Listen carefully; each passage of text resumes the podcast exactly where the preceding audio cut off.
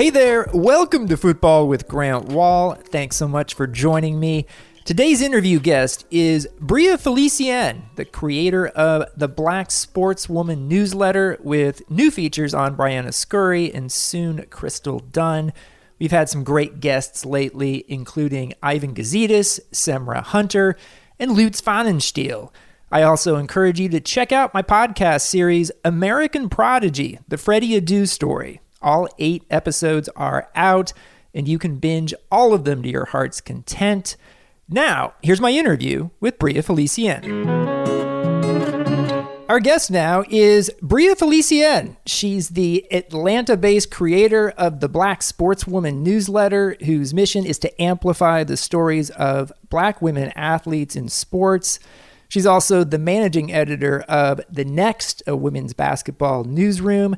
And she has written about women's soccer for The Equalizer, 538, SB Nation, and The Black Sportswoman, including a terrific recent story on the U.S. women's national team legend Briana Scurry. Bria, thanks so much for coming on the show. Thank you so much for having me. I'm super, super excited. Lots to talk about here. I, I, let's start with this Briana Scurry story. I, I really liked it. I remember writing a, a, magazine story about Bride during the 99 Women's World Cup uh, the week before they won it all. Um, and there are some things in your story that I didn't realize uh, until reading it that Scurry is writing her memoir for publication in 2022 and a few other things. What were some of the main takeaways you got from doing that story on her? I think Oh, well, by the way, I did, I used your story for research, so that's pretty cool. awesome. But I think the biggest takeaway was one, I'm glad people notice and realize that bookstores and people are missing her story told in full. Mm-hmm. And I've, I've realized that even more now. Um, the other thing was her perception and in in public about the you just go on YouTube and soccer, women's soccer comments aren't necessarily the best, but specifically about her and mm-hmm. noticing that she she noticed this too, but she didn't feel comfortable saying anything about people always bringing controversy to what should have been her success. What was everyone else's success except hers in um in a way that it should have been. And I I I'm a I read YouTube comments. and mm-hmm. there were even some people were like um, the Chinese keeper was off her line in the same way. Like, why are you not saying anything? But I thought that was fascinating and a little depressing um, because it happens to a lot of black women athletes, but I think it was just shocking to me to see the contrast of how everyone else on that team is celebrated and how she is when she has the same amount of confidence. Um, and she also made me think of things. I just recently interviewed Crystal Dunn for a story that's coming out. Um, and she was like, you know, I'm curious because I asked Briana about her drive and how mm-hmm. she was able to get become so successful um, at such a high level. I mean, I can't even imagine. And she was like, you know what? I want to know about these things too. So there's things that people don't know that are also in the same industry because no one's asking. I mean, part of it is the women's sports coverage in the media industry in general is just hard to come by. A lot of us doing this, like I have a full time job that's uh, not sports reporting. It's just hard in general, and we all have different perspectives. But if more people can do it, um, more stories like hers can be told too. So. How are you able to do all this then if you have a full time job other than sports reporting? And, and what is that, by the way? I'm just curious. Oh, podcast producing for a newspaper, but it's just the industry is. but I'm tired. it's harder. I think I do honestly feel like I had like a, a panic attack, a moment last year, 2020, um, after the Challenge Cup or toward the end. It was definitely during the WNBA season. I was like, normally I could keep up this pace, but I think mm-hmm. because of the pandemic and everything, I was like, ah. and then starting my own publication. I didn't think it was going to be a publication. I thought it was going to be just like a project of, you know, something to fill my time. Like I didn't have all these other things to fill my time, but I'm tired. But honestly, what motivates me is the stories. It really, sadly. yeah. I, I mean, this Black Sportswoman newsletter that you've started, where this, the Briana Scurry story is, how did you get the idea to start this newsletter? So uh, maybe 2019, I kind of felt like I felt this way a long time. Like 20, I went to LSU. I cover. I've always loved women's basketball. I got to cover soccer there too, and I really always had opinions about women's. I have so many opinions about like women's sports coverage and all this stuff and the way athletes are talked about. But in 2019, I was like, I feel like my perspective needs to be, as a black woman, needs to exist. But I didn't know what format. And then 2020 um, after the cha- during the Challenge Cup, I wrote this story on Jennifer Cudjoe and about how she was in the stands the year before at the NWSL championship and tried out, was calling on the teams, tried out for Sky Blue, and now she's on a contract. She a team uh, Louisville picked her up, and now she's back with Sky Blue, and that story was referenced on the broadcast, and that's when I knew I should be doing this because nobody else is nobody else interviewed her before I talked to her, and she was able. People were able to understand her at least that first with that first story because I interviewed her, and that was when I was like, okay, I think I need a publication. And then when um, the WNBA season started, and then everyone was talking about Sabrina Ionescu, and everyone was mad about all the coverage, and um, people have valid concerns, but we can't the conversation just can't really happen on Twitter. it just you can't. It's just it was it's much more complicated than just one person versus another person. Mm-hmm. So that's when I was like, it's time because we're all just annoyed. It's time. and this Crystal Dunn interview that you've recently had is that for the Black Sportswoman or is that for a different platform? Yes, so it's for the Black Sportswoman, and what I'm really aiming to do with this is kind of I made when I when I when I decided on my questions, I decided what is she not asked about, or what is she asked about the most, and I tried to avoid that. So I didn't ask her about you know kind of being the face of like you know diversity, or asking her about like what is it like to be a black women's soccer player. Though it did come up, and especially about her passion for like advocating for other black women in soccer. But I asked her about like her personality, and she likes to read um like uh like mystery and crime novels and James Patterson novels, and then uh, of course she talked about the chickens, which she posts all the time on her social media, which is awesome. And apparently, she's always looking outside and making sure they're not too hot or too cold, and like stuff like that. Um, so I wanted to make sure. I, I did a lot of interviews, so I, I was a part of this boot camp with Google News Initiative and like local Lion, which is like a local news initiative for small publishers. Mm-hmm. And I interviewed a lot of fans and sports fans. And they were just like, I just want to know the basics about these players. And I want players to talk just I want to know what they've done with their like who they are. I want to find out how can I support them. Just basic information.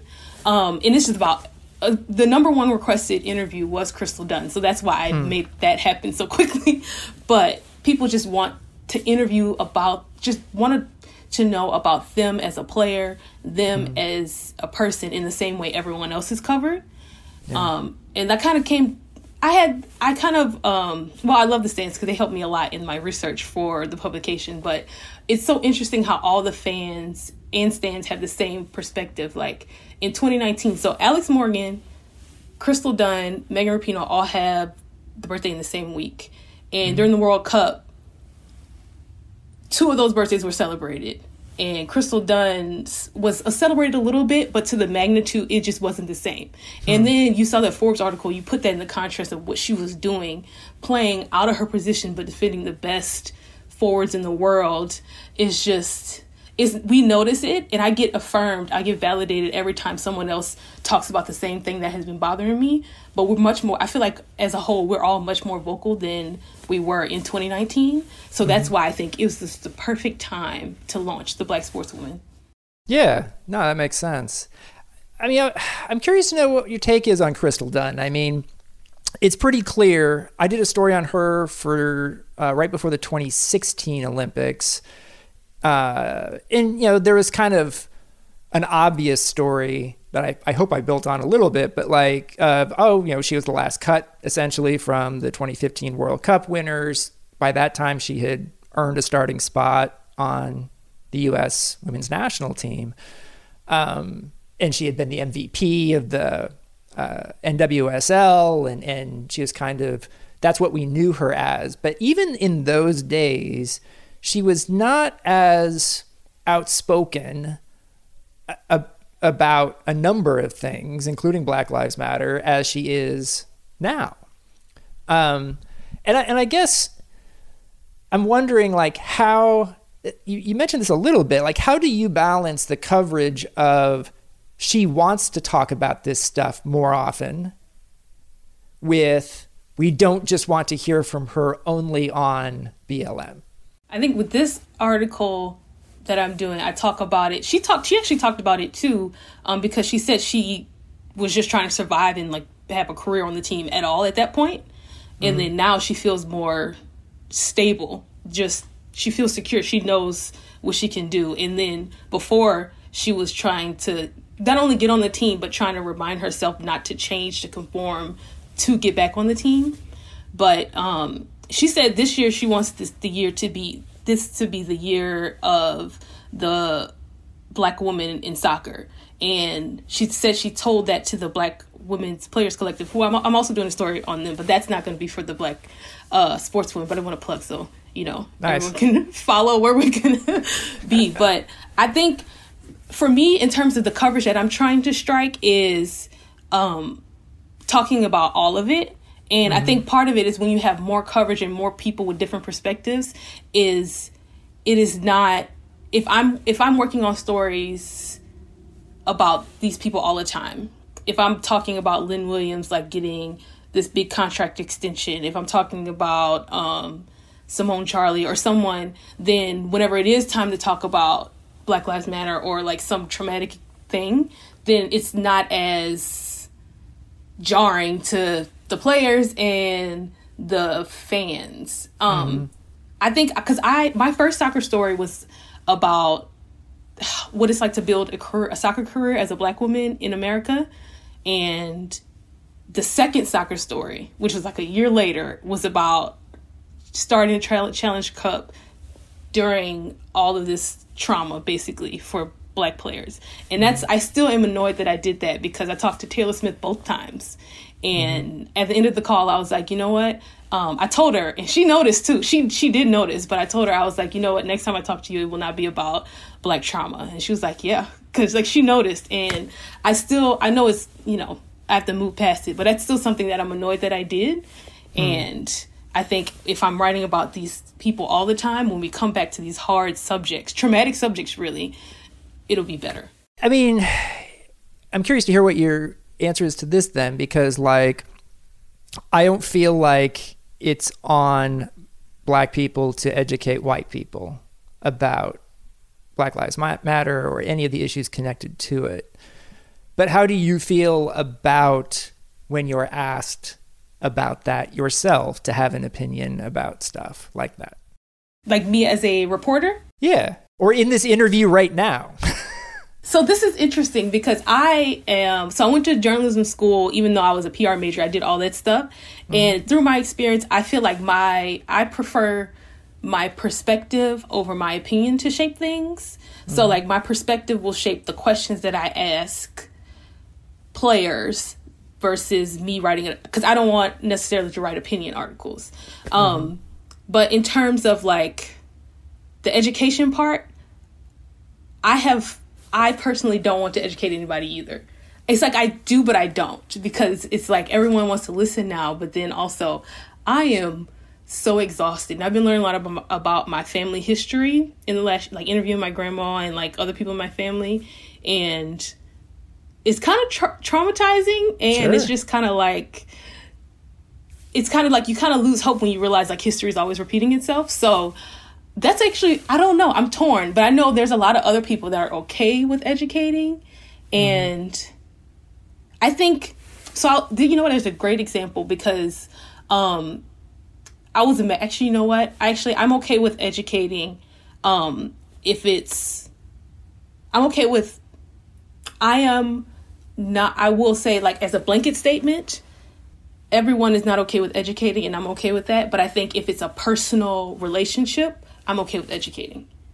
Okay. Because if it's like it's worth my my energy and my time, I will I will allow that because it's more like educating on the internet is like i feel like people just want to argue and stuff like that but i feel like if it's on a personal level mm-hmm. and it's like my really close relationships and people especially if i'm defending someone else's like like life or something like especially mm-hmm. with if it's not like about me i feel like i'm okay with that because it's like life or death a lot of times but i think in in general as like a general idea no but that's something is i think it's also a case by case basis Let's take a quick break from our interview with Bria Felicien, and I'll ask you a question.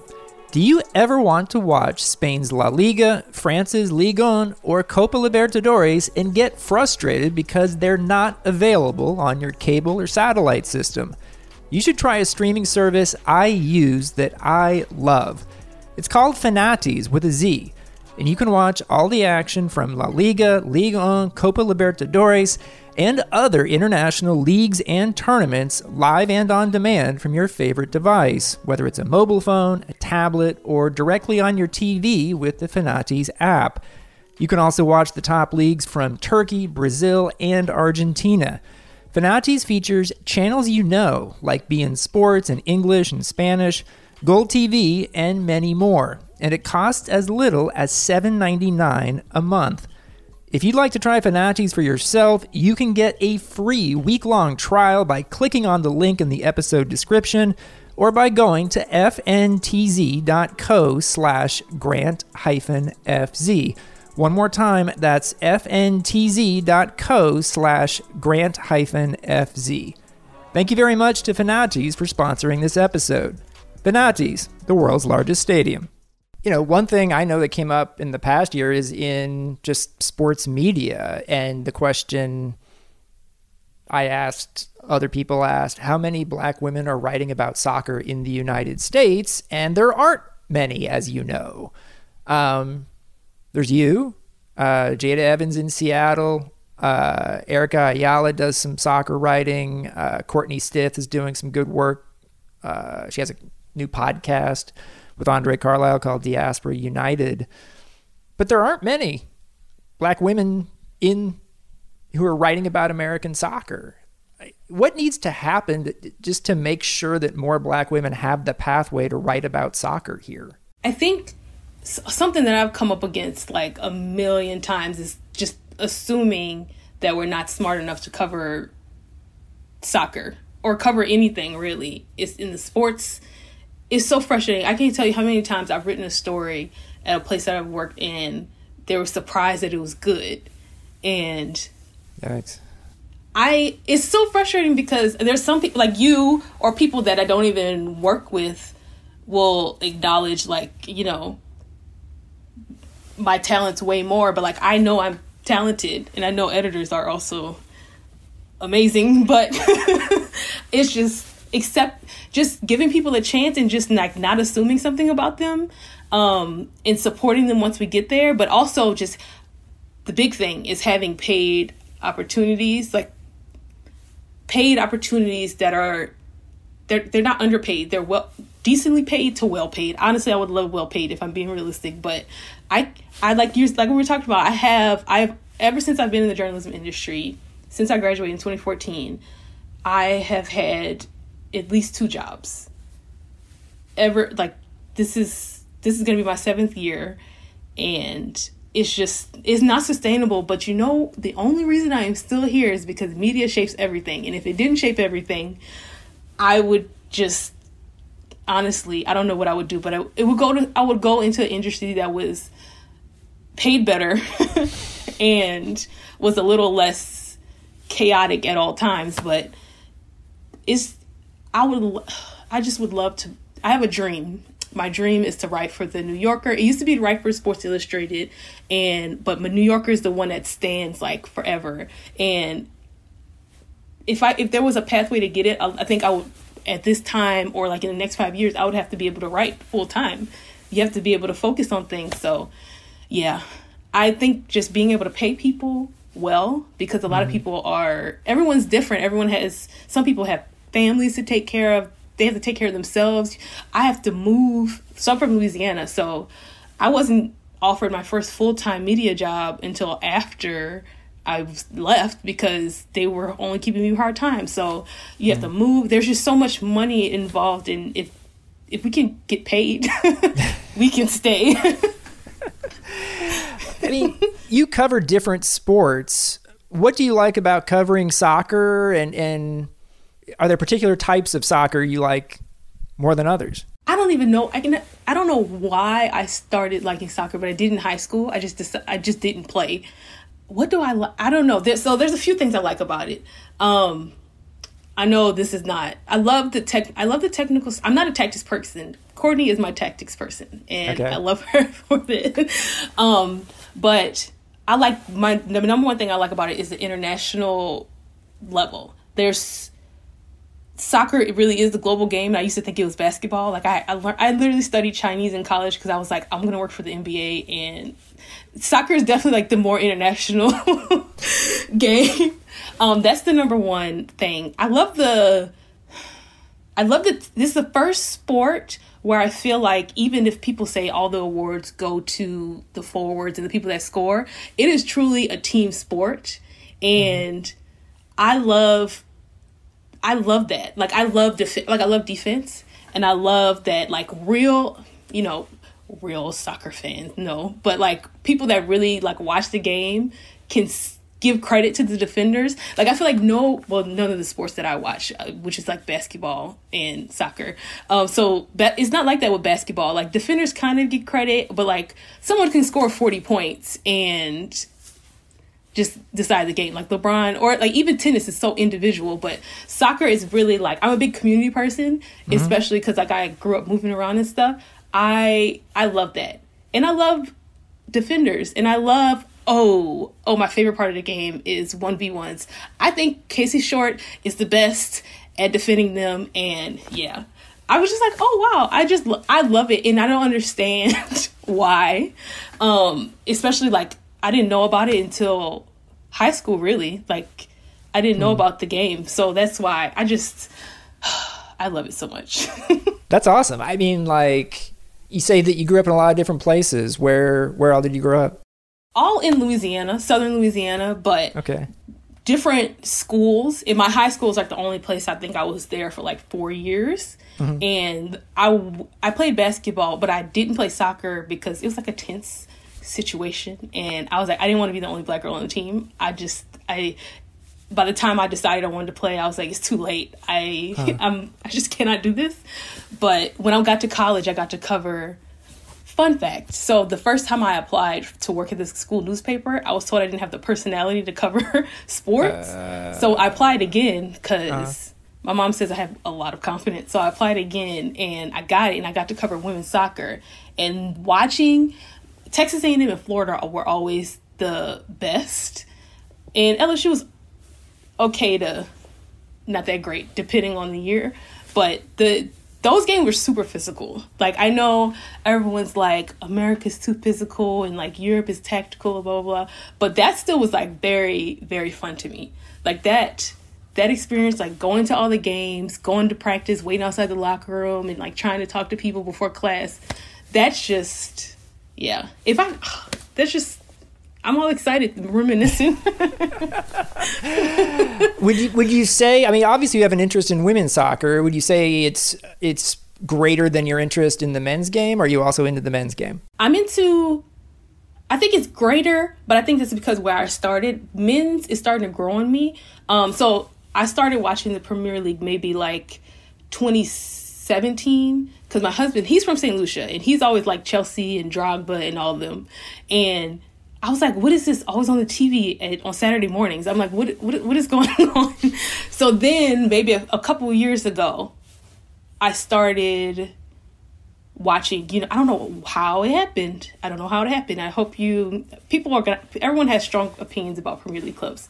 So I started watching this video about Sadio and Naby. They were speaking in French and they were just having this emotional moment and Sadio hit Naby's phone after one game. And I was like, wow, I love these people so I became a Liverpool fan, kind of, because if Wijnaldum goes anywhere, I'm going to support him there. But I is definitely the women's game is definitely stronger because I feel like it's just it's just women's sports is just different. One, it gets less coverage, but if I watched, um, it was that coaching series on Netflix it was Jose Mourinho and then Dawn Staley right after it. You can see mm-hmm. the clear contrast between men's and women's sports there, like the celebrity and the.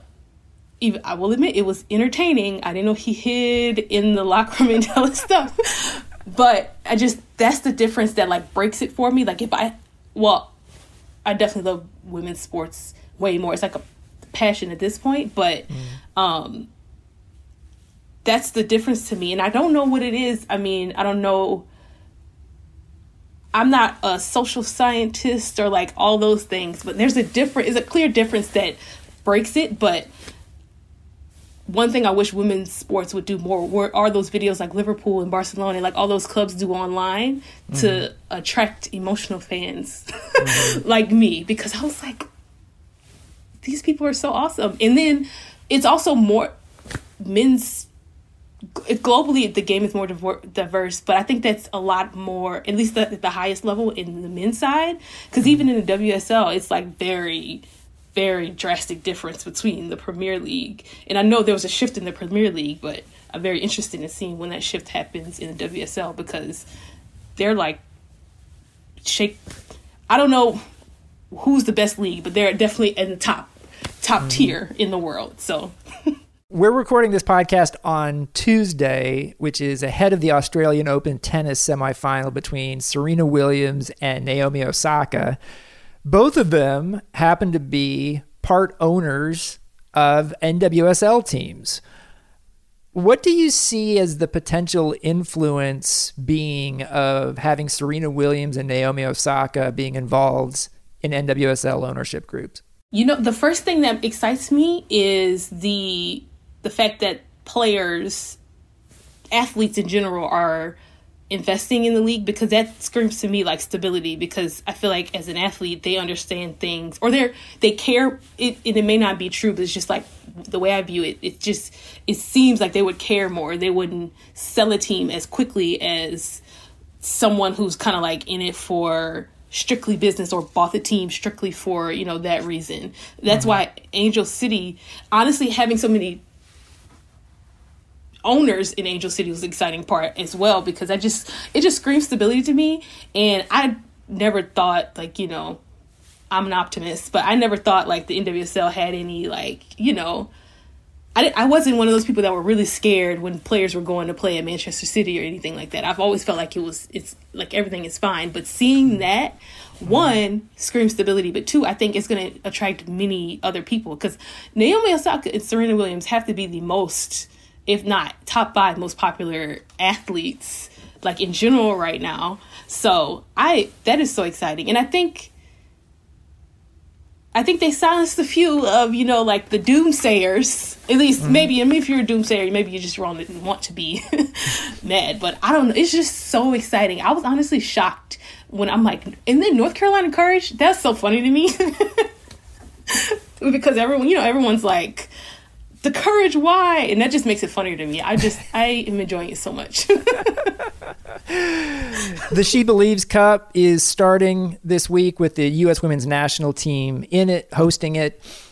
Recently we've seen about half the us players kneel in support of black lives matter during the national anthem and half the players not kneel. What do you think of the implications of that? Just sort of what what are your personal thoughts? On that? The first thing that it makes me think, actually, it makes me think of two things, and one of them we already talked about. But the first one is it makes me wonder what the conversations are like. Are the players okay with this, or the, what are the the black players okay with this? Are the are there conversations being had? Like, is this representative of the way people feel about Black Lives Mattering? Have people said that they believe that, you know, Black Lives Matter? What are they doing behind the scenes? And the second question, and I haven't been on a lot of you know the the press conferences and stuff for the national team but are people asking um players how they feel about this or asking players what their conversations are like especially white players mm-hmm. because black players have said these things they've said, especially the Challenge Cup, they said how they feel. Are we asking and or challenging white players in the same way because um, they're the power holders? Like I asked, um, I haven't asked Lisa Baird about kneeling, but I did ask her about like how are how is the NWSL supporting black players? Because they said they don't they started a whole collective to have support. And i think cha- that i feel like challenging is such a strong word but i feel like that kind of challenge is necessary for also the white players because they have the power they are the majority in the league and how and on the national team really how are they are they supporting their black teammates and why are they doing something that's opposite of them? Is this basically what's going on? And is this a representative of a divide and not necessarily supporting players? Because it may seem to a lot of people like it's just symbolic, but having like people wear Team USA gear to a Capitol riot or to on their way there, that's it's all connected. It's not just, you know, about kneeling and representing the USA. Like representing USA has its own complications for black people. So I'm just very interested in what the players have to say. And like I was saying, um, I, that's another reason why I kind I'm really glad I started at newspapers because you're not allowed to have an opinion. And then I realized I would prefer my perspective to shape the questions, but also, yeah, but also I would really like I don't know, I want the industry to kind of be more like that mm-hmm. in terms of like um, talking less about players or something and asking them the questions because I think a lot of people assume what white players who are standing think and I know there's complications sometimes players aren't allowed to speak or brought to media but I think if we ask I think it would just I think it'll move us farther along because mm-hmm. I'm only 28 and I'm tired. I can't imagine how like people older than me are. So yeah. In terms of this tournament itself, you've got an Olympic year. We're still fingers crossed that the Olympics will happen this year. Um, what are some of the most interesting stories with this U.S. women's national team? Things that you're looking to get some answers for, starting with this tournament as as this year progresses. So you know how like a lot of the players were able to rest, especially like older players. I, I was thinking about this because about that Briana Scurry story. She was saying in 20, 2007, I think she said it was 2007 when Abby rose up and it was like the end of a lot of other careers. I can't remember. Was that 2004 or 2007? 04. 04. So that was like the beginning of her career and, or like the, her breakout moment and then mm. um, the end of a lot of careers. And, but Scurry she was happy about like she just was very happy to see abby shine but i'm interested if that's this is that kind of year too and how i'm interested that's something that just sticks out to me who is going to make the team but also is this going to be the last year and is someone going to this book is this going to become someone's star moment in that same way? Um also i'm interested in who makes the team in particular the way that like is Casey well Krieger now right. you know how I'm just interested in who returns with the coaching change who returns who leaves. I'm very fascinated by this. Also in terms of like she believes I'm very interested in Canada because mm. they went through a coaching change and mm-hmm. I am a big I love Ashley Lawrence and Nichelle Prince and Kadeisha Buchanan's cool, but Leon, I have feelings about Leon. They're like the Lakers. but I'm very interested to see what Canada does because I feel like they have so much talent. Jessie Fleming too. They have so much talent. I really want them. And Brazil, I'm just oh my gosh. Okay. I'm just so excited to see. I'm one of those people I only cheer for the U.S. when it's like women's sports, women's track, women's basketball, women's soccer. But I really am excited to see what other teams kind of finally claw away at the U.S.'s lead in women's sports. That's going to be very exciting. Aren't you excited? I am. I am. I mean, like we had uh, Pia Sundhage on the show a couple weeks ago, coach of the Brazil women's national team, and obviously she and I knew each other from her days coaching the U.S.